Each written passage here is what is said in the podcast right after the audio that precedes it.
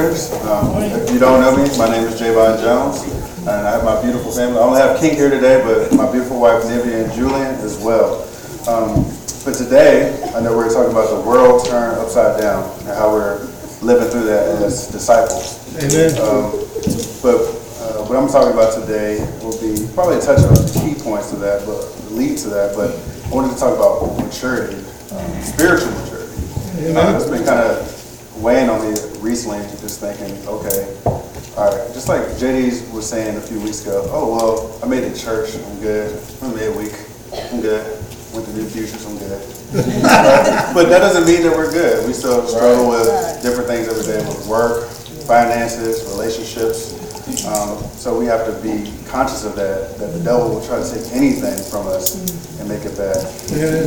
Um, in my notes, I was, I was writing the Birmingham, I was taking some notes and I was thinking, and I was thinking that there are times that we get stuck in ruts and times that we have to truly reflect on where our hearts are in the present time. And we just can't say we made it.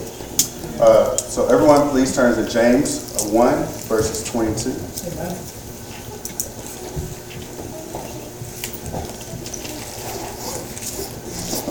It says, But be doers of the word, and not hearers only, deceiving yourselves.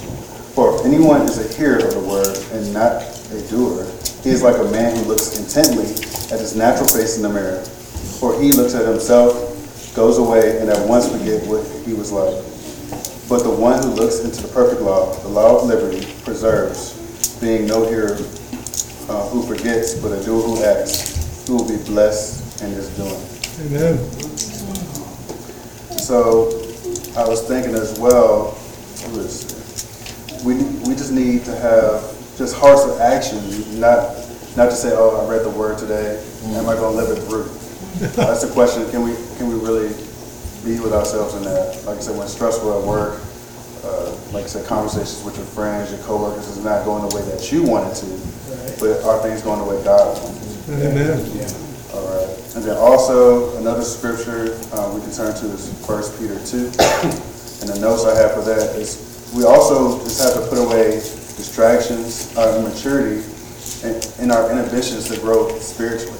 Right. Um, not limit ourselves, don't push forward. So let me turn up first.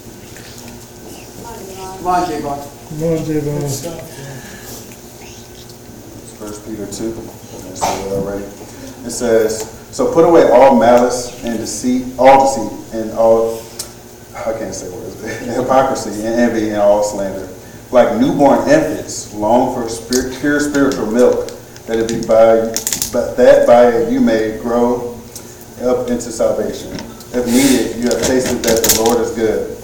As you have come to him, a living stone, rejected by men, but in the sight of God, chosen and precious. You yourselves, like living stones, are being built up as a spiritual house, to be a holy priesthood, to offer spiritual sacrifices acceptable to God through Jesus Christ. Amen.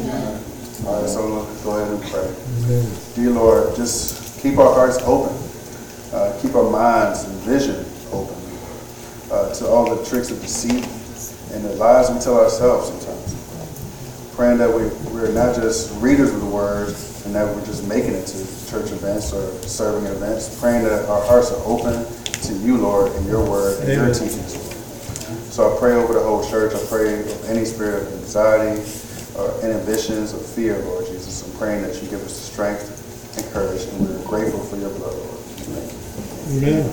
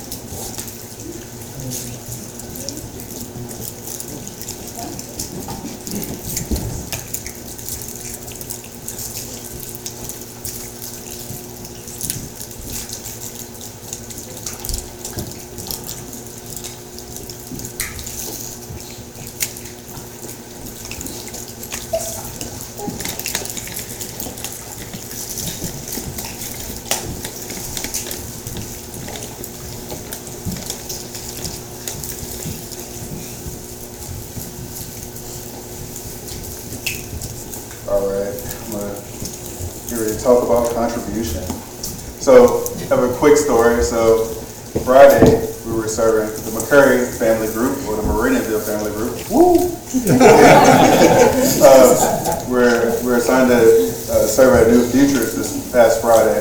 Um, Cut it short because people were, there was a sickness going through.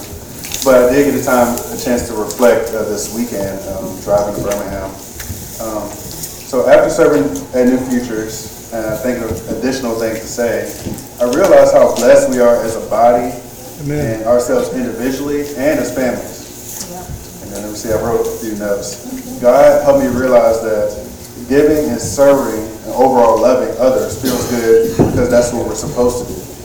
And I thought about how God wants our hearts open so we can give cheerfully without any discontent. Amen. All right, so the scripture I was referencing is going to be Ephesians 5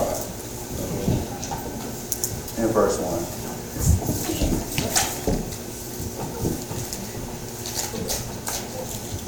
And it says, Therefore be imitators of God as beloved children, and walk in love as Christ loved us and gave himself up for us, a fragrant offering and sacrifice to God.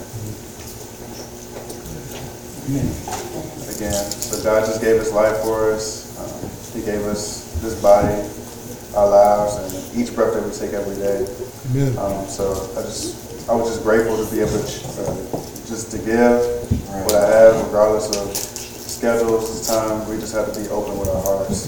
And knowing that us serving is a good thing, us reading the Bible is a good thing, us taking the time to be with each other, uh, talking to each other is a good thing. Amen. So, dear Lord, just thank you um, for, again, just bringing us here this Sunday. Um, praying, again, just praying for our hearts to give cheerfully without, without any inhibitions. Just praying that, again, that our hearts are open, that we can try to see your vision, Lord, by reading your Bible every day and trying to understand where our hearts are. Regardless if we feel good, feel bad, I'm praying, again, that our hearts will stay open and just give cheerfully and the best that we can. We love and thank you. Amém.